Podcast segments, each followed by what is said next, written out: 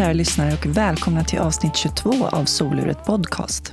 Jag heter Jasmine Nilsson och i Soluret möter jag människor från alla samhällsskikt. Med varje livshistoria belyses olika ämnen.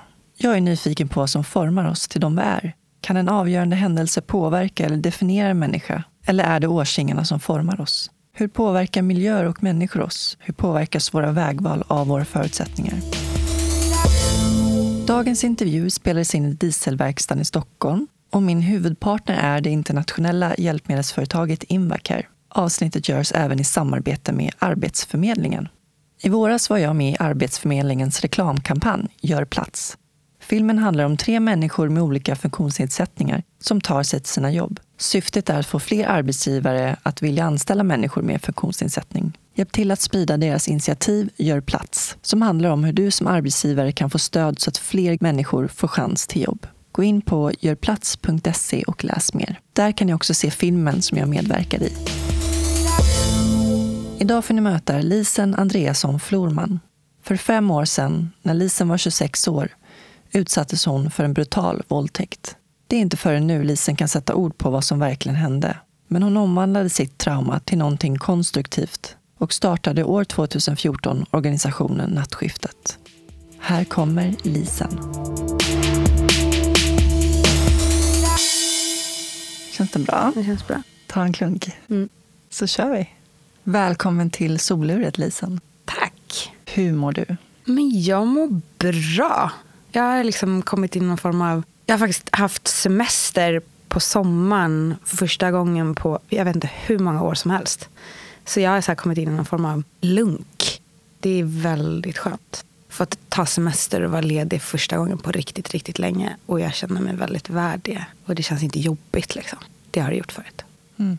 Men du är en av grundarna till organisationen Nattskiftet. Precis. Och även vice ordförande numera. Ja, det stämmer. Mm. Kan du berätta vad Nattskiftet är för någonting? Ja, Nattskiftet är en trygghetsorganisation som finns på evenemang runt om i hela Sverige. Där vi jobbar med trygghet på strategiskt, och operativt och organiserat sätt. De operativa bitarna är genom organiserad nattvandring, nattkompisar som rör sig på de här platserna, skapar trygghet genom synlighet. Som är tryggheten där. De jobbar jättenära med säkerheten, och ordningsvakter och polis och kommun och liknande. Men vi brukar kalla dem för trygghetsbryggan däremellan. Min tanke var att de här nattkompisarna då ska röra sig på de här områdena och skapa trygghet. Det kan vara trygghet genom synlighet. Det kan vara att prata med någon, har varit med om någonting, behöver någon att prata med eller behöver stöd i en situation. De mer strategiska bitarna är utbildning av personal, utbildning av våra nattkompisar. De går en två dagars utbildning innan de får vara nattkompisar. Vi gör trygghetsworkshop för allt från ordningsvakter till arrangörer till företagsledare. Vi pratar om trygghet, civilkurage, skillnaden mellan trygghet och säkerhet. Vi pratar väldigt mycket om normmedvetenhet och även ens rättigheter och skyldigheter. Även om vi är på säg en festival så jobbar jag väldigt mycket med någonting jag kallar för trygghetskonsultering. Det handlar om att kolla igenom området, tänka hur man kan bygga det, tänka hur man kan förebygga. Jag skulle säga att vårt arbete handlar väldigt mycket om att förebygga. Genom att finnas på plats, genom att tänka långt innan, genom att utbilda och att hela tiden tänka normmedvetet i allt vi gör. Ja, nej, det är häftigt. Det är en häftig organisation. Viktig framför allt. Ja, jo, men det är den. Väldigt viktig. Vad är trygghet för dig? Det är en väldigt bra fråga. Och det är en fråga jag jobbar väldigt mycket med. Jag skulle väl säga att trygghet för mig är väldigt olika. I eh, olika sammanhang och situationer kanske? Olika dagar, olika platser. Trygghet är ofta för mig kopplat till personer. Till exempel, jag tycker att ofta mina vänner är en trygghet. Jag tycker att min mamma är en väldigt stark trygghet. Och sen så kan även trygghet för mig vara någonting som du och jag pratade om lite innan, kring frihet också. Mm, verkligen. Att så känna för jag har ett ganska starkt kontrollbehov. Och ibland i det kontrollbehovet behöver jag släppa det. Och då blir det en slags frihetskänsla att inte ha det här kontrollbehovet. Och då är det trygghet för mig att kunna göra det ibland. Men då är det också trygghet för mig att känna att jag har kanske vänner som är där att kunna göra det. Eller en trygghet i att kunna få just bara vara mig själv. Precis. Och den friheten också. Att så här, det här är den jag är. Och det kan man många gånger inte ta för given att man kan. Nej, Det verkligen är det inte. som är så sorgligt. Det är väldigt sorgligt. Jag är ju väldigt privilegierad, skulle jag säga. Och den liksom friheten, friheterna till trygghet jag har är jag liksom väldigt medveten om och blir mer medveten om varje dag. Men främst i de här utbildningarna vi har, då är liksom en väldigt stor fråga, vad är trygghet för dig? Och det är väldigt häftigt då att se hur de här samtalet i rummet blir. Många personer som kanske är mer privilegierade än vad jag är på vissa sätt. Och mindre liksom hur vi som kanske då kvinnor sitter i rummet och berättar om de strategierna vi har för att just känna oss trygga. Medan då killarna i rummet som sitter där, det blir en form av, man ser hur det liksom lite klickar till i dem och bara, aha, shit. Medan många också är väldigt medvetna om det och tar även då strategier för att kanske inte gå bakom en tjej sent på en kväll på gatan för att de är medvetna om att det kanske inte är så tryggt för dem. Så det, det samtalet när man frågar vad är trygghet för dig eller vad är en trygg person eller när känner du dig trygg, var känner du dig trygg? Alla de här frågorna vi ställer. Man kan sen väldigt tidig ålder komma ihåg den här känslan av att känna sig otrygg. Och var kommer det ifrån? Varför ska man känna det egentligen? Vi borde ju inte känna så här. Nej. Nattskiftet borde inte ens behöva finnas. Jag borde inte behöva jobba med det här dagligen. Och vi borde inte behöva sitta här och prata om det eller ha de här strategierna. På samma sätt då har jag ju skaffat mig ännu mer strategier genom att bara, jag smsar när jag är hemma. Det säger jag fortfarande. Och ibland så glömmer jag göra det och då kompisar blir jätteoroliga. Och jag förstår det. Och man, man bara, nej gud, förlåt, jag glömde smsa. Men man ska inte ens behöva skicka det smset. Vi ska inte behöva ha de här nicklarna i handen eller Första gången jag blev förföljd av en man så tror jag att jag var kanske 11, 12 år gammal. Och innan dess så har man ju också upplevt skit. Men jag menar, det är så sjukt då att så här, den strategin att då så här springa in till porten och så här behöva känna hjärtat i halsgropen. För att någon är bara en knäpp idiot och liksom vill ta den tryggheten ifrån en. Jag tänkte på det här med frihet, för jag kände på en gång att jag förknippar trygghet med frihet. Och det handlar ju mycket också om att jag har en funktionsnedsättning och att vi lever i ett samhälle som inte är tillgängligt. Och otillgänglighet, det skapar otrygghet. Därför man kan aldrig vara säker och man kommer in överallt. Det finns jämt en osäkerhet kring det och då ska man behöva be om hjälp och låta någon annan hjälpa till och dra upp mig från den där trappan. För mig är det verkligen starkt förknippat med frihet. Jag har tänkt väldigt mycket på liksom, om man skulle ha en funktionsnedsättning. Hur man liksom, jag kan inte ens sätta mig in i det du går igenom. Men jag kan verkligen förstå att konstant behöva just... Ja, men kommer jag, om någonting händer här nu, kommer någon hjälpa mig? Eller kommer de bara gå förbi? Man blir så utelämnad Ja. många gånger. Back in the days när man var ute mycket på, på klubbar och så var man ju otroligt utsatt. Det hände ju flera gånger att eh, män vältrade sig över en i rullstolen och de tyckte det var kul att sätta sig i knät. Och det var någon gång som någon kompis skulle gå på toa och en man kom fram och tog tag i mina handtag på rullstolen och körde ut mig på dansgolvet. Bara- Det tyckte han var jätteroligt. Ja. Och jag var helt försvarslös. Musiken var jättehög. Och han bara drog ut mig och började snurra runt mig omkring på dansgolvet. Och jag var ju livrädd. Ja, det förstår jag. Eh, Ja, där är man otroligt utsatt. Ja, verkligen. Du kan ju inte göra någonting. Nej. Man undrar då vad det är som försiggår i de här personernas huvud. Tror de att det är kul? Varför ska de dra ut dig på dansgolvet sådär? Det, Ja, nej, efter den upplevelsen kände jag att jag inte, att jag inte kunde vara ensam. nej. Veta att någon var med dig så att du kunde liksom ha det stödet. Man, Det stödet man egentligen förväntar sig att alla borde hjälpa till med. Att om man ser någonting agera. Ja, Jag, vet- ja, gud, jag blir så arg. Förlåt. Men jag blir så arg för att jag tänker, jag har så svårt att så här, sätta mig in i själv. Men jag också så här, kan bara tänka mig att så här, behöva vara i beroendeställning. Det är ju verkligen som du säger, det är så få platser som är anpassade. Jag läste ett citat som jag tyckte var så himla bra och viktigt som du har sagt angående trygghet. Och det är att, att bli mött av kunskap är också trygghet för mig. Det är ju som det här med, som jag tog upp innan, med att eh, leva med en funktionsnedsättning och, och leva i ett otillgängligt samhälle. Och det är ju för att det är sån otrolig brist på kunskap kring det. Gud, jag Folk är inte medvetna om det. Det var ett eh, bra sätt att beskriva det på, att kunskap är en så stor del i tryggheten. Ja. Wow, vilket bra citat om mig själv. Ja, faktiskt. Det är riktigt bra. det, att mjukt säga det. Jag tycker att det är jätteviktigt för att jag tror att kunskap är superviktigt på så många sätt. Främst i trygghet för att det är så olika. Och att så vara medveten om att just det är olika. och ge den kunskapen till varandra. Att vi pratar om det. Det tror jag skapar mer trygghet. Jag tänker också att kunskap det ökar ju förståelse också bland människor. Precis. Känna sig trygga med varandra. Ja. Men att jag kan få mer kunskap om det du lever med varje dag gör ju kanske att jag nästa gång får lite mer tankeställare. Om jag skulle se en person som springer ut med en person i rullstol på ett dansgolv. Jag upplever att jag skulle reagera ändå. Men jag tror att man kanske skulle tänka till lite mer och kanske våga agera lite mera. Jag tror att jag också skulle ge ringa på vattnet. För då kanske jag tar upp det här i ett samtal med någon annan någon gång som ett exempel. Och sen tar den personen upp det i ett samtal som ett exempel. Och, så. och det blir ju att ge kunskapen vidare och på så sätt ge tryggheten vidare. Jag tror att verkligen kunskap ger trygghet för att vi, vi berättar om våra erfarenheter och det är kunskap. Mm. Men du beskriver dig som en feminist, men inte en perfekt sådan. Ja. Vad, vad menar du med det? Jo, men jag menar att, att jag inte är en perfekt feminist. Vad är en perfekt feminist? Ja, exakt. Vad är en perfekt feminist? Finns det ens en perfekt feminist? Nej, men jag tycker att det är ganska skönt att säga så för att jag kommer alltid vilja fortsätta att lära mig kring liksom, feminism och jämställdhetsfrågor. Och, och även liksom ännu bredare om vi pratar i de frågorna som jag drivs också mycket av. Trygghet, civilkurage. Jag tror att alla de här hör ihop väldigt mycket. Men jag kommer alltid vilja fortsätta att lära mig. Att jag kommer aldrig vara klar med att lära mig. Jag tycker att det är ganska härligt att prata om så här snäll feminism. Man behöver kanske inte kunna allting.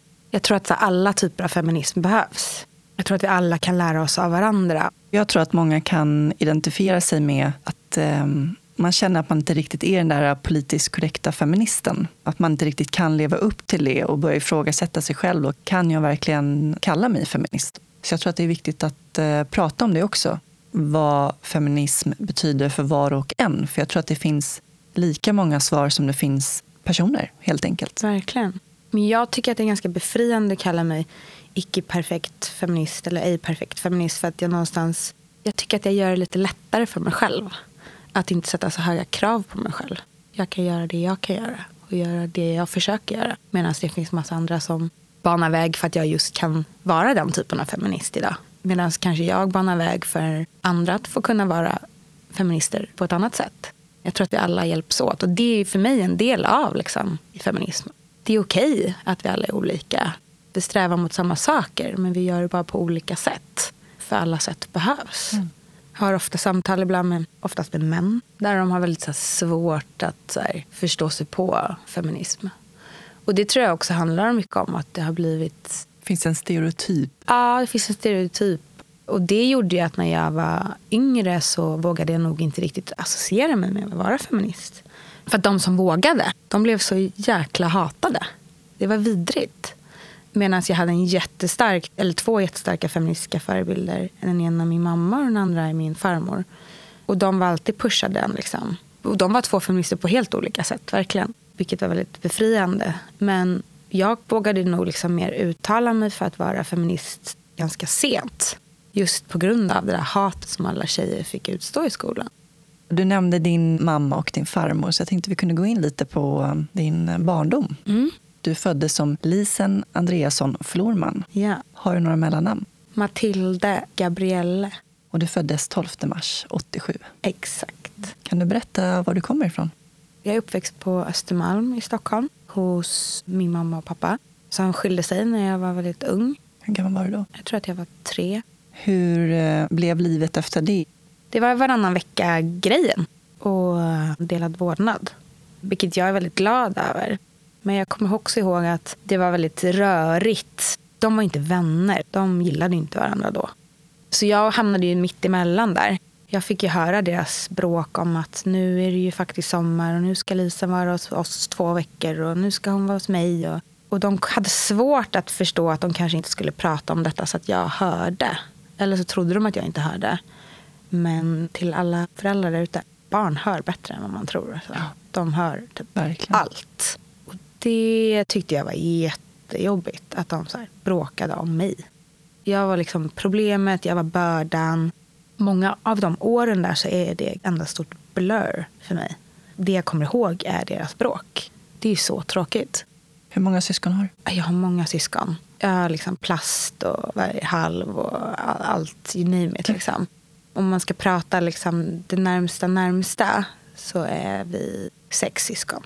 Och vem är du i skaran? Jag är någonstans där mitt emellan. Av mina föräldrar, liksom, alltså min mamma och pappa, så är jag det enda barnet. Men sen så har min mamma varit gift flera gånger och min pappa. Så att två yngre bröder, tvillingar. Och sen har jag äldre syskon som är 40 plus. Det är, det, är, blandat om man säger så. Och jag är 31 däremellan. Um, men det är väldigt härligt tycker jag. Jag har en, liksom en väldigt fin relation med alla mina syskon. Jag gillar min familj väldigt, väldigt mycket. De är väldigt fina allihopa. Men jag kommer ihåg liksom där då när man skilde sig. Och jag hatade att de skilde sig. Jag kommer ihåg liksom hur ja, mina äldre systrar då satte på så MTV på högsta, högsta jag skulle höra mina föräldrar bråka. Mm. Det är så fint. Det var en trygghet för mig. Så att jag liksom inte märkte av deras mm. bråk. Vad gjorde dina föräldrar eller vad gör de? De är entreprenörer båda två. Båda har och har haft PR-byråer. Så de har liksom jobbat med det mesta. Politisk karriär, PR. Min mamma skriver böcker, håller på att starta ett museum, flygplansmuseum. Massa, massa spännande saker. Så jag har ju någonstans alltid fått hänga med dem ganska mycket när jag var liten till jag kunde klara mig själv. Liksom. Vilket var väldigt härligt. Man fick ju se mycket platser. Varför flygplansmuseum? Min mammas pappa, alltså min morfar, hans pappa och hans pappas bror var med och startade ABA som senare blev SAS. Och min farmor var en av de första kvinnorna som var pilot. Häftigt. Uh, så jag kommer från en flygplansfamilj, vilket är superhäftigt. Jag känner att jag måste lära mig mer om det. Det är väl därför jag försöker nu vara så engagerad jag kan i just det här flygplansmuseet. På pappas sida så han är också entreprenör och har gjort massa tuffa, roliga, konstiga grejer genom åren. Men hans föräldrar är konstnärer båda två.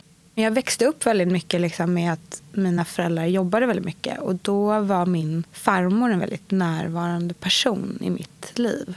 Så att jag, jag växte upp väldigt nära henne också. Bodde mycket hos henne. Hon hämtade mig redan från dagis. Hon var lärare på Konstfack, så jag hängde väldigt mycket där hela min uppväxt. Hon var väldigt omtyckt och det var väldigt härligt att se och att jag fick vara med där. För jag fick alltid vara med på lektioner och var jag inte med på lektionerna så satt jag liksom och väntade på farmor. Jag är väldigt glad över det, att jag alltid bara fått haka på.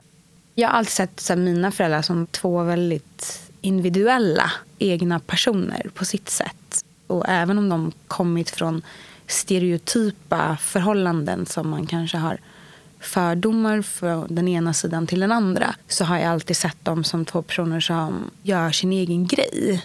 Det tror jag inspirerat mig jättemycket. Även om de har haft väldigt så här, stark bild av att jag borde plugga, jag borde göra det här och jag borde göra si och så. Och det handlar väl nog att de själva just inte har gjort det utan gått sin egen väg. Så då har de väl velat någonting annat för mig. Men eh, jag har snarare sett det som en jättestor inspiration att man kan liksom Gå sin egen väg? Man kan gå sin egen väg. Och det är okej, oavsett bakgrund. Sen så har jag väl jag ett annat privilegium i den tryggheten. Liksom, att ha två väldigt så här, stabila och trygga föräldrar som jag kan falla tillbaka på.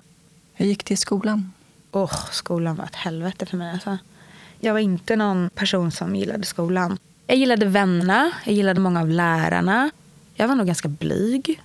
Jag var nog ganska ensam var jag faktiskt. Samtidigt som jag försökte tror jag, passa in och hade svårt för att passa in. Visste inte riktigt. För att jag, ena veckan så var jag i den här typen av värld och andra veckan var jag i den här typen av värld. Och att så här, hela tiden konstant byta det här. Det blev att jag liksom, var jag än kom till en ny plats så ville jag passa in och ville att folk skulle tycka om mig. Så då ändrade jag typ på mig. Och det var svårt för en tre, fyra, fem, sex, sju, åtta, nio, tio. Ja, höll nog på så tills jag var tonåring. Liksom. Men så skolan var jättetuff för mig. För att jag har nog aldrig läst läxor med mina föräldrar. Min mamma jobbade så mycket så jag hade ofta olika typer av former av läxhjälp hemma. Som kom hem och lagade mat. Och det är superlyx att vi kunde ha det. Men det var absolut inte det jag ville. Eh, och tyckte om. Så jag började också lära mig laga mat när jag var väldigt ung för att slippa att någon annan skulle göra det som jag inte ville göra. Men så det gjorde ju istället att jag bara inte ville läsa läxor. Jag sket i det liksom. Och bara anpassade mig hela tiden. Liksom. Jag gjorde väldigt tidigt tonårsrevolt. På vilket sätt? Jag var väldigt elak mot min mamma främst. Hon fick ju ta all skit som jag egentligen typ ville säga till min pappa tror jag. När jag var åtta kom det en ny kvinna in i min pappas liv. Som tyvärr, eller i början var hon väldigt snäll liksom. Och jag tyckte om henne. Men med tiden så tror jag att hon började hata mig liksom. Det var någonting som hon inte klarade. Avundsjuka? Avundsjuka tror jag. Det var vad min farmor brukade säga att det var avundsjuka. Hon var en manipulativ person. Så jag visste liksom inte riktigt vad jag hade henne. Um, det slutade tyvärr väldigt, väldigt dåligt. Henne har inte jag sett på flera år, tyvärr. Och det gjorde min uppväxt väldigt, väldigt skör också. När jag var typ tonåring så flyttade jag hem till min mamma på heltid. För det funkade liksom inte. Är de fortfarande tillsammans, eller? Din pappa och hon? Ja, det är Men idag har jag en egen relation med min pappa och mina bröder där inte hon behöver liksom vara närvarande för att vi ska kunna ha en relation. Vilket gör det mycket lättare. Liksom. Jag har ju väldigt mycket respekt för henne för att hon är mamma till mina bröder. Men eh, min uppväxt förstördes för mycket av den kvinnan så att jag kan liksom inte riktigt träffa henne idag tyvärr. Så jag, jag, vet inte, jag hade väl liksom en väldigt jag vet inte, en privilegierad uppväxt men i alla familjer så finns det problem och psykisk ohälsa och liksom när man lyfter på locken såklart. Men jag var nog ett ganska otryggt, skört, blygt litet barn som inte visste alls hur man skulle passa in. Liksom. Och jag tror också att jag i vissa fall hade väldigt starka åsikter och tankar som man kanske inte riktigt ville lyssna till. Jag blev ofta förklarad som att jag liksom tog för mycket plats eller att jag var en drama queen. Eller, så att jag, jag blev den där tysta personen. Um, du försökte dämpa dina känslor? Ja, gjorde jag. Dämpa den du egentligen var? Jag tror det. Och ibland så fick jag vara den jag var. Men det var liksom för korta stunder. Det var väldigt sorgligt. Nu när man så här, idag kan se tillbaka på det, nu när jag gått i terapi i några år. Min resa, hur jag konstant har någonstans sprungit från det ena till det andra för att inte hinna känna efter hur jag egentligen mår. Den här, insikten var väldigt jobbig. Jättejobbig. Men också ganska skön att få för det är någonstans förlösande och förlåtande på något sätt. Du hade blivit kvävd så länge och behövde uh. bara få komma ur ditt skal. Precis. Men jag träffade en kille när jag var väldigt ung också som var väldigt inte bra för mig. Väldigt destruktivt. Och, så jag liksom började fly när jag nog var väldigt, väldigt ung. In i jobb och in i annat. Så fort det dök upp någonting så gjorde jag något för att inte känna efter. Vad var det du var rädd för att känna? Vad var jag rädd för att känna? Kanske egentligen hur så ensam jag kände mig. Och hur, hur liksom jag hade ett så stort behov av att folk skulle gilla mig. Och att få vara med. Så här, rädslan att inte få vara med. Och, alltså här, rädd för att här, känna efter att jag inte mådde bra. Liksom. Att jag var väldigt ledsen. Mm nuet, det fanns liksom inte. Utan det var någon form av överlevnadsstrategi. Hur såg du på framtiden som liten? Och vad ville du bli för någonting? Ett tag ville jag bli Formel 1-förare. Var kom det ifrån? Då? Ingen aning. Jag tycker det är kul med bilar. Ja. Jag tycker det är kul att köra bil. Jag tycker om när saker går fort. Jag tror också att det var att det var någon som sa till mig att jag kunde bli så Formel 1 för jag fick, alltid, jag fick ofta höra att nej, men det där kan du inte bli, nej men det där kan du inte göra. Jag tyckte ofta att så här, folk skulle förminska mina visioner och idéer och det jag ville göra. Mitt, förutom min farmor, hon, hon eldade på det mycket. Och då var det någon som sa, men det är väl klart du kan bli den första kvinnliga Formel 1-föraren, kör. Och jag bara, wow, kan jag? Men sen så var det liksom någon annan som, jag vet inte, jag, den drömmen är nog lite fortfarande med mig på ett så här, ganska avslappnat sätt. Jag Tycker bara det är kul att köra bil. Sen ville jag bli kriminolog. Tyckte du om att, att läsa kriminalhistorier? Jag älskar fortfarande att läsa kriminalare och deckare. Mm. Och så här. Jag, tycker, så, jag, tycker, jag har alltid tyckt att det varit spännande. Sen så vill jag, det här är så pinigt, men jag, vill, jag dansade också en del. Jag ville bli bakgrundsdansare. Och jag kommer ihåg att det var så alltid någonting folk drev om. Vadå, vill du inte vara den som står längst fram och sjunger? Utan nej, du vill bli bakgrundsdansare. Det vill jag också. Ja, det vill också det. Ja. Ja. Jag tyckte det var ascoolt. Ja. Och jag tyckte det var så perfekt. Då behöver man inte stå där längst fram. Man kan, man kan få göra sin grej ändå. Alltså så, här. så det vill jag bli. Men det var alltid någon som skulle också. Jag, jag, gud, man blir så irriterad. Varför skulle alla slå ner alla ens drömmar? Och efter gymnasiet då? Vad gick du för gymnasium förresten? Jag hade gjort praktik i högstadiet någonstans på produktionsbolag. Där jag fått smak för det, så här, det kreativa, att så här, få jobba inom media. Så då var jag så här, ganska säker på att jag vill plugga media. Och det fanns inte så många mediegymnasium på den tiden. Det var ganska få. Så jag sökte mig till något i Täby. Och sen så var jag så här första kullen i Jensen gymnasium. Där gick jag. Där hade man också praktik. I och med praktiken så började jag ganska snabbt jobba. Så jag började jobba på MTV då. Och jobba mig upp och fick testa på det hantverket ordentligt.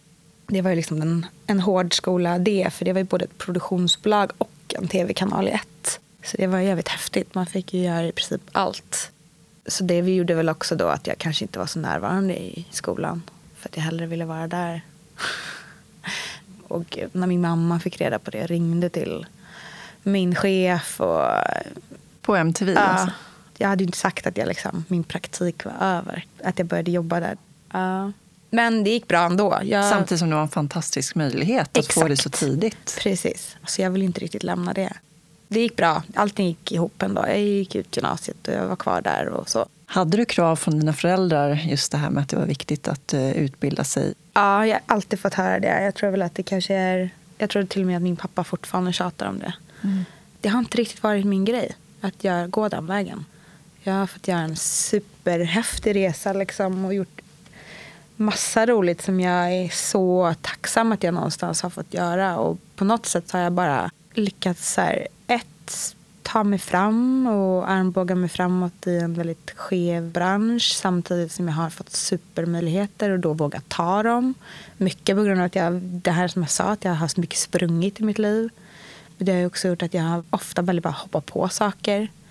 Det är jag väldigt, väldigt glad över att jag har gjort. Samtidigt som jag kanske idag skulle med den insikten om att när jag numera liksom har en väldigt mycket bättre självkänsla och älskar mig själv på ett annat sätt så tror jag kanske att många av de här sakerna hade kanske varit kul att göra med den känslan i sin kropp. Den så här styrkan. Man kanske hade gjort vissa saker annorlunda.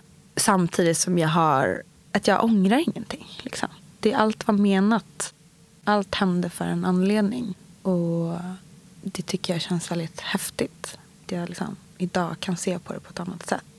Jag har haft ändå väldigt kul. Även om det har varit jättetufft och mycket skit på vägen genom åren. Så jag har klarat mig igenom allt. Det har format den jag är idag. Och jag har nog aldrig varit mer trygg och lycklig med mig själv än nu. Nu befinner jag mig hos min samarbetspartner Invacare här ute i Spånga och sitter med Jocke, eller Joakim heter du faktiskt. Ja, Joakim heter jag. Hej, Ja, hej. Hur är läget med dig? Jo, det är alldeles utmärkt. Sommaren är slut. Ett väder för norrlänningar nu. Regn. Är det så? Skönt. Ja. Vad är du för någonting här på Invacare? Jag är produktchef för eh, manuella rullstolar och sportprodukter. Alltså cyklar, basketstolar. Kan du berätta vad du menar för basketstolar Ja, men, och eh, cyklar? det är alltså rullstolar, det kan vara basket, innebandy, handboll, badminton. Alltså när du sitter i rullstol och vill hålla på med vissa bollplansporter. En speciell rullstol som ser lite annorlunda ut än man har i vardagen. Handcykel är precis som det låter, det är alltså en cykel som man sitter eller mer eller mindre ligger i och, och cyklar med sina händer. När man inte har funktion i benen. Det kan vara allt från att man är amputerad, man kan vara förlamad eller andra skador i benen som gör att man inte kan cykla. Och på självaste valdagen så ska det vara en paracykelfest. Ja, precis. Och det är alltså Svenska Cykelförbundet som vi också samarbetar med och en cykelklubb, SMAC, som anordnar en internationell paracykeltävling på Arlanda Test Track I samband med det så är det då utställare på plats. Vi är där, visar produkter. Det är andra avancemang, fordonsanpassningar. Event där ute för en hel dag. Själva adressen dit är Starmossen 140 Rosersberg. Utmärkt tillfälle att få se vad är paracykel? Och mer info om denna fest, vart hittar man det? Ja, det finns på paracykel.se paracykelfest. Vi kommer att visa på vår hemsida och via Facebook också. Och eh, där hittar man också vilka mera flera företag som kommer att vara närvarande på under dagen. Kanon. Så kom ihåg, gå och rösta men kom även på paracykelfest. Två saker på en dag kan inte bli bättre. Exakt. Tack så mycket Jocke. Ha det bra så hörs vi vidare. Ciao. Hej hej! Hur började resan då i mediebranschen efter MTV? Efter gymnasiet så flyttade jag till London. Började plugga. Men insåg väl igen att det var kanske dumt att om jag redan var skoltrött gå direkt från gymnasiet till att börja. Ja, det var ju bara hål i huvudet. Och sen började jag jobba. Jobbade i en studio. Jag jobbade som nanny extra. Jag jobbade även MTV där. Jag jobbade i en bar en kort tid. Jag gjorde nog det mesta. Och det var skitkul. Och så flyttade jag dit med två kompisar också. En av dem känner ju du. Yes. Ehm, Matilda. exakt. Nej, men så vi var ett superhärligt gäng som bodde där. Några av dem stannade kvar. Jag flyttade hem. Det var ganska svårt att bo där. Det var dyrt att liksom ha alla de här olika jobben. Att så här, inte riktigt landa i vad man skulle göra. Då var det någonstans lite så tryggare att åka hem. Hur många år blev det där? Två år. Sen kom jag hem. Där började jag jobba för, ganska direkt för ett, ett produktionsbolag. Fyra delägare, alla män, som jag projektledde. Hur gick det?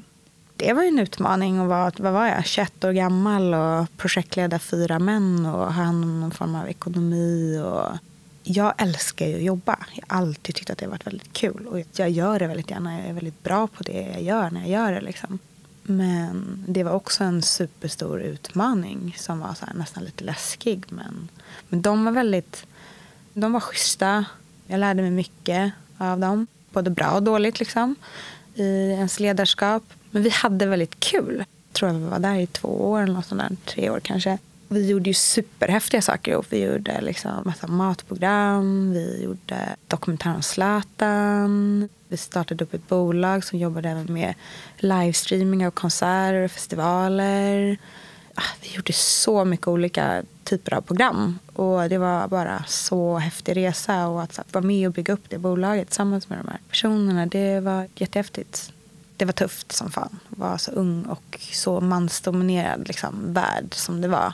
Och är Bransch. Och är fortfarande, precis. Och även har någonstans alltid jobbat i ganska manliga branscher och fått någonstans platsa in i, liksom, i den typen av kultur. Det har varit väldigt tufft men också väldigt lärorikt. Sen så började vi också när vi startade upp det andra bolaget med livestreaming och fick vara med på den resan. Det var superhäftigt. Vilket också någonstans gjorde att jag kom in i mer livemusikbranschen. Kan bara kort berätta lite snabbt då att var det några andra som tog mig ifrån det bolaget i nästan princip och så började jag jobba med, med festivaler och evenemang i många år. Jag hade även innan jobbat med klubb och varit mycket ute på klubb. Liksom började gå ut när jag var ganska ung. Och, men så att jag har alltid liksom älskat musik, alltid älskat dans, jag har alltid älskat liksom det här äh, sammanhanget, älskat de här mötena man får och att man kan bara träffa nya människor. Älskade det yrket och jag var väldigt bra på det och är väldigt bra på det och jobbar fortfarande med det. Men mycket hände också under de åren som var väldigt tufft.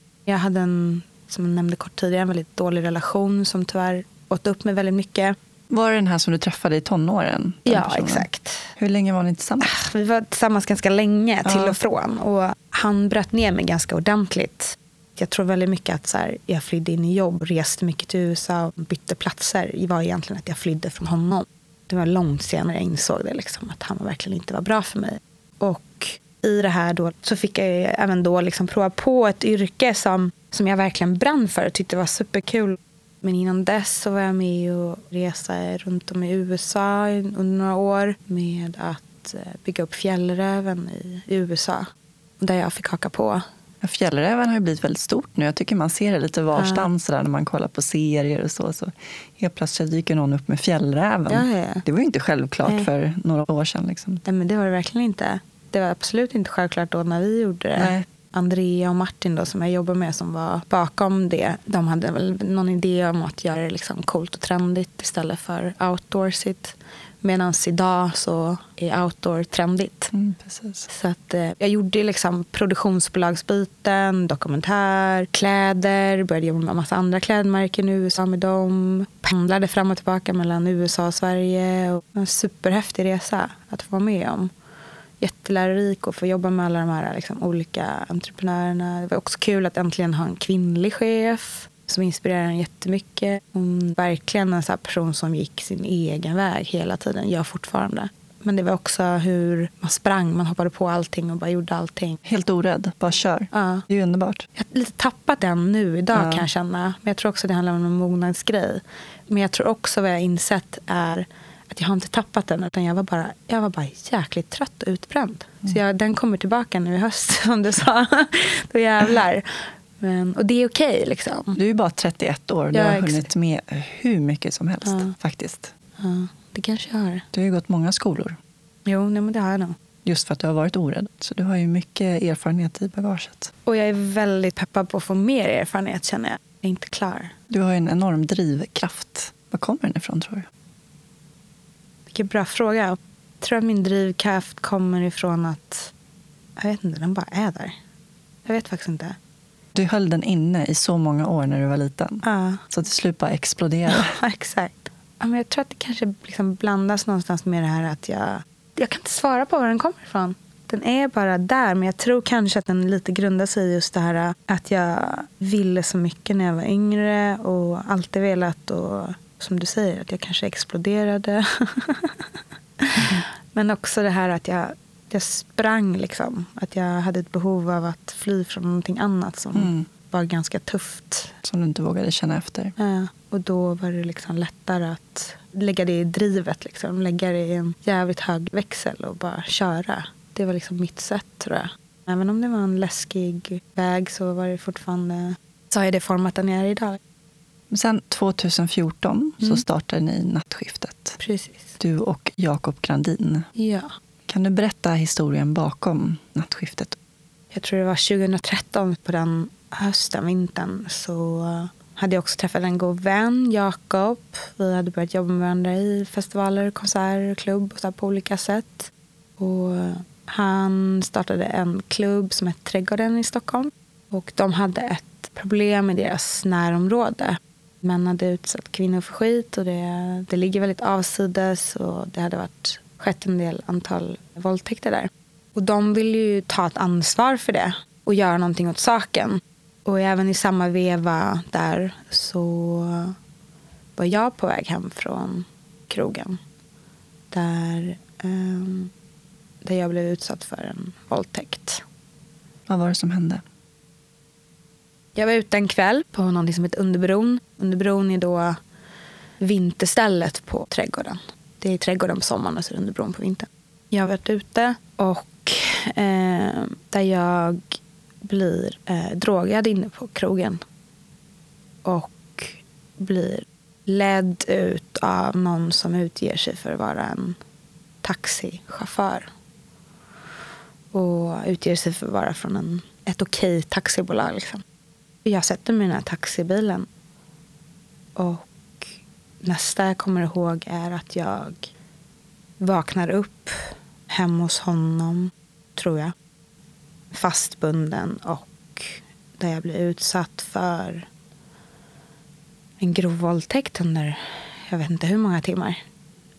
Många, många timmar. Um, och ja, det är liksom där jag till slut lyckas ta mig därifrån långt senare. Och det här var liksom sån fruktansvärd... Alltså det, det, det, det första jag gjorde var att igen börja springa och liksom försvinna från att det var det här. Jag förminskade det, jag sa någonting annat till folk för att jag kunde inte ens själv sätta orden på att det var det här som hade hänt. Att liksom... Att liksom bli... Eh, ja, det var vidrigt. Det Jag kan inte med ord förklara hur... Jag kan fortfarande inte riktigt... Liksom, jag har haft väldigt svårt att liksom prata om det här. Jag har pratat om det genom att säga Jag har skrivit om det och jag har liksom försökt att bearbeta det. Jag har gått i terapi länge. Jag har försökt få ihop att så här, hur kan jag inte komma ihåg allting? Ja, det är inte så konstigt. Jag var, jag var drogad. Det är liksom vissa fragment som är väldigt tydliga och de är väldigt jobbiga. Sen vet jag inte hur länge jag faktiskt var i mitt hem och stängde mig ut ifrån liksom världen. Jag vet att jag till slut tog jag mig hem till en vän och liksom försökte men jag kunde inte ens med ord riktigt berätta för henne heller. Det är liksom först nu, fem år senare, som jag liksom kan säga visst att jag blev våldtagen. Och att jag blev våldtagen av en taxichaufför. Och att jag blev drogad och att jag blev fastbunden och liksom låg där i flera, flera timmar. Det har liksom aldrig riktigt... Jag har inte kunnat... Jag har känt så mycket skam. Jag har känt mig så fruktansvärd. Liksom. Äh, jag vet inte. Jag har inte liksom... Jag kände mig så äcklig, jag kände mig så liten, jag kände mig så... Så jag istället jag liksom tog jag bara allt det, liksom, igen, det drivet jag har, jobbar jag istället. Och starta nattskiftet som just är en trygghetsorganisation. Där vi hade någon tanke om att skapa en modernare version av morsor och farsor på stan som ska finnas på de här klubbar och krogar och festivaler runt om. För att alla ska kunna känna sig trygga. Men jag, istället för att liksom våga be om hjälp och säga vad det faktiskt var som jag blev utsatt för så, så igen så började jag springa och tog min erfarenhet till att göra någonting produktivt. Lite så som jag alltid gjort hela mitt liv helt sinnes att folk blir utsatta för sådana saker. Det gör mig så jävla arg. Jag förstår inte hur någon kan vilja någon så illa genom att göra så. Samtidigt är det någonting som händer varje dag. Det är just den där skammen. Det är ju den som tär på en. Mm. Jag var inte med om något lika grovt som mm. du var med om. Men när jag var 14 år så blev jag antastad av en sjukgymnast som jag hade gått till under en längre period som hade han hade byggt upp ett förtroende som gjorde att jag eh, litade på honom och att han visste vad han gjorde. Och det var danslärare, det var flera danselever på Balettakademin som hade gått till den här sjukgymnasten. Mm. Han skulle minsann göra mig till en bättre dansare. Och, och, han var ju väldigt närgången, väldigt fysisk många gånger. Och, så där. och sen vid ett tillfälle så skulle han som vanligt massera mig, masserade min kropp och jag låg på rygg. Han masserade mina bröst och sen gick han ner till mitt underliv och då var det det här uh, frozen fright. Mm. Att, um, jag tyckte ju att det var extremt obehagligt. Jag ville bara försvinna därifrån. Jag visste inte hur jag skulle reagera och jag blev helt paralyserad. Mm. Och när man är med om något sånt övergrepp som inte är sådär att, vad man nu ska beskriva det som, så skäms man nästan ännu mer. Just för att det var inte um, våldsamt på det sättet. Utan det var, jag skämdes ju något så enormt. Kände mig så äcklig och smutsig. och ja, men alla de här känslorna som alla vi har oavsett graden av övergreppet mm. så är det ett övergrepp. Fy och, eh, sen efteråt sa ja, nu är jag klar, sa han och satte sig vid skrivbordet och så skulle han stämpla högkostnadskortet. Sjuka jävel. Och sen gick jag ju aldrig mer tillbaka dit såklart. Eh, men jag såg ju många år efteråt att eh, kliniken fanns ju kvar. Och jag kände sånt eh, dåligt samvete för jag tänkte på andra tjejer som kan ha blivit utsatta mm. för honom och sådär. Att man inte har sagt någonting. Och, men det är ju den här skammen, ja. att man tar på sig det. och Konstant läggs fel. Liksom. Och det blir väl så också när ingen annan har sagt någonting, tänker man att det är bara jag, det är mig mm. det är fel på, det är jag mm. som har gjort någonting fel, Exakt. det är jag som tillät det hända. Lägger allt på sig själv, liksom. ah. all skuld på sig själv. Fan alltså. Det är ju de mm. som är sjuka i huvudet. Liksom. Men det var som nu, jag blev nämligen utsatt för ett våldtäktsförsök när jag var typ 16-17 också. Som aldrig liksom fullbordades. Men där var det också liksom så här klassiska mannen i busken. Jag gick på väg hem på Lidingövägen. Tyckte att det var en kille som gick bakom mig som var väldigt obehaglig. Lät han liksom passera. Kommer lite längre fram. Han hoppar fram och liksom sliter ner mig på marken och drar med alla kläderna. Och liksom. Men till slut lyckas jag ta mig därifrån. Och springer och ringer en kompis. Och polisen kommer. Och jag har haft så svårt att säga det som hände mig nu för fem år sedan.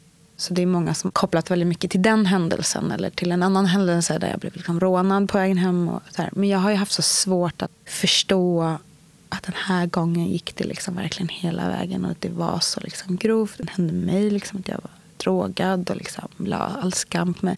För många har det varit liksom lite av en så här chock också. Att så här, och då den skammen att inte liksom har berättat det för folk. Att så här, haft så svårt att berätta.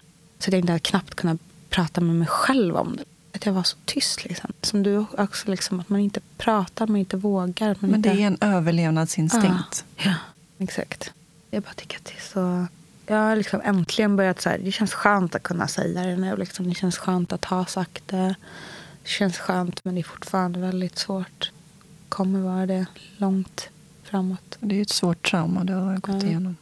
Och det får man leva med resten av livet. Ja, man får ju det. Du också.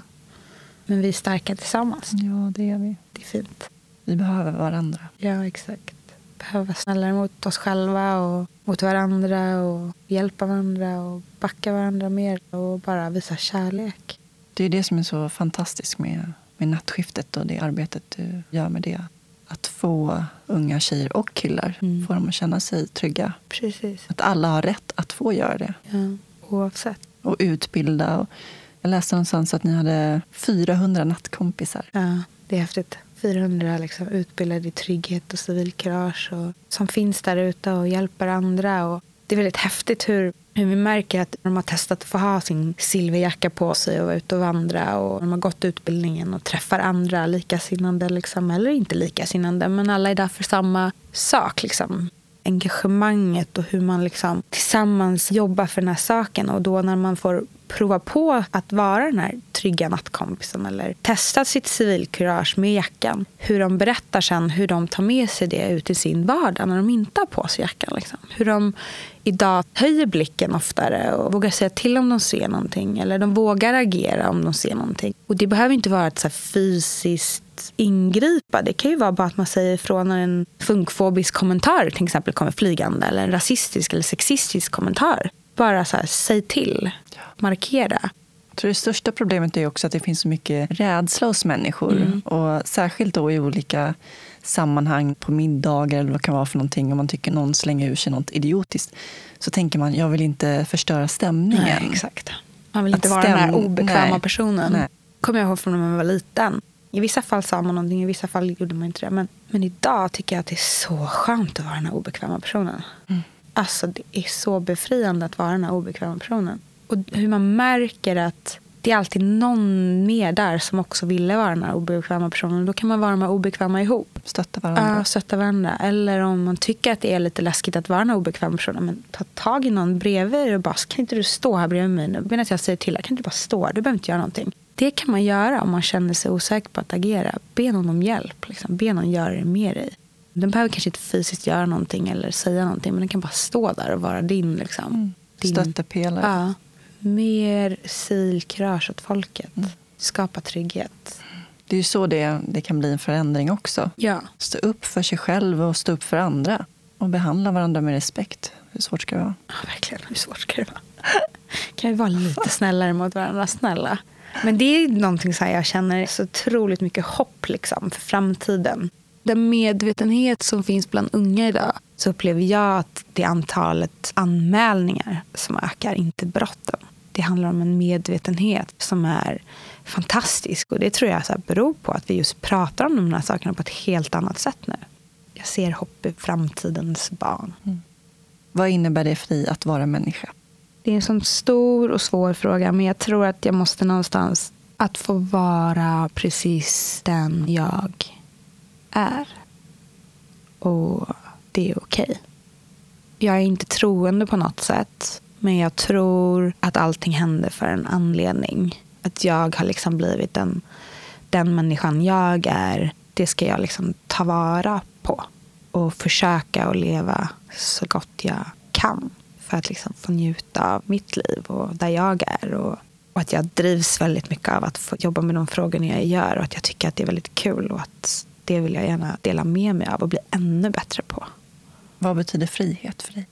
Och vi pratade lite om det tidigare, att så här, trygghet är frihet och att jag har ett kontrollbehov och att så här, ibland kunna få släppa det kontrollbehovet.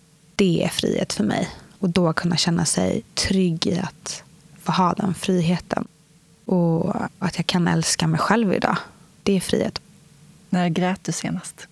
Jag har väldigt lätt till tårar. Jag har väldigt lätt till känslor överlag. Jag är en känsloperson. Men är det någonting som jag har märkt så är det att jag ofta gråter när jag är på väg hem, när jag flyger. Så nu när jag flög hem från Ibiza här nu ganska nyligen så grät jag. Och jag vet inte vad det är. Det kanske har någonting med den här, jag älskar att resa, den frihetskänslan jag tycker att det är. Men också det här att när jag sitter på ett plan så kan jag inte vara uppkopplad. Jag kan inte bli nådd. Det är bara egen tid. Jag tycker det är väldigt skönt att flyga själv. Där kan jag så stänga av helt. Så jag grät när jag flög här nu sist. Det var bara någon vecka sedan. Typ. Vad gör dig arg? Personer som behandlar barn illa. Det gör mig jättearg. Det gör mig jätte, jättearg. Jag kan liksom bli så upprörd så att jag liksom, då skulle jag gå över lik för att det barnet inte ska fara illa. Vad gör dig lycklig? Vänner, familj, alla barn jag har runt omkring mig.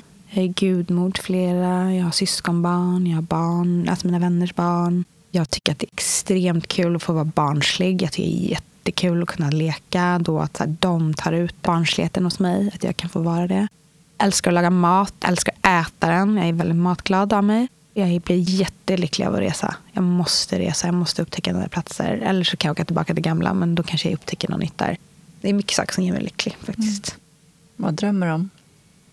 Den största drömmen är att få göra det jag älskar och fortsätta att göra det jag älskar. Om det är liksom resa eller träffa nya människor eller att jobba med de frågorna som jag brinner så mycket för. Trygghetsfrågan och jämställdhet och jämlikhet. Hur jag än kommer jobba med det så jag drömmer om att kunna fortsätta att göra de här sakerna tillsammans med liksom underbara personer och att skapa nya saker tillsammans. Jag tycker att det är så kul hur man inspirerar varandra och bygger någonting och som sen blir någonting där någon annan kan ta del av det och föra vidare.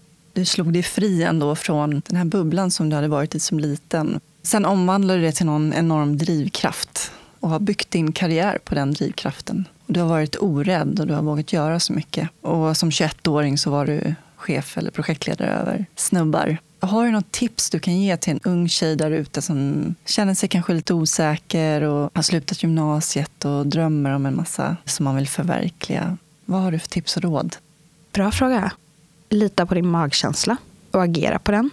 Och är du nervös på att agera på din magkänsla så liksom tänk till hur du ska agera. Säg det högt för dig själv vad du tänker att du ska säga innan du säger det. Tänk vad du vill ha för svar.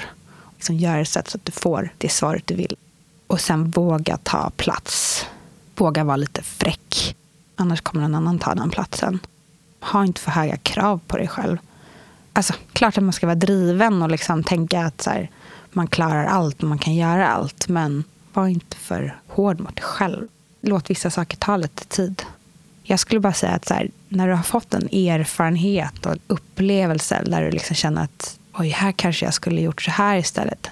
Skriv ner den för dig själv.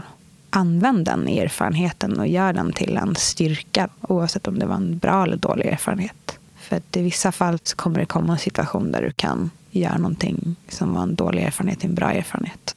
Men våga också. Fan, spring på. Våga lite. Och se till att ha många mentorer. Be om hjälp. Och ja, be om hjälp många mentorer och be om hjälp också. Att våga be om hjälp och att så här, våga att så här, det här kan inte jag. Okej, tycker du det är jobbigt att fråga din chef? Skaffa en mentor som har jobbat i samma bransch som du kan ha ett förtroende Folk gillar att hjälpa. Hör av er till mig vet jag. Jag kan vara mentor. Jag har några korta frågor, antingen eller frågor här också. Ja. Kaffe eller te? Kaffe. Bok eller film?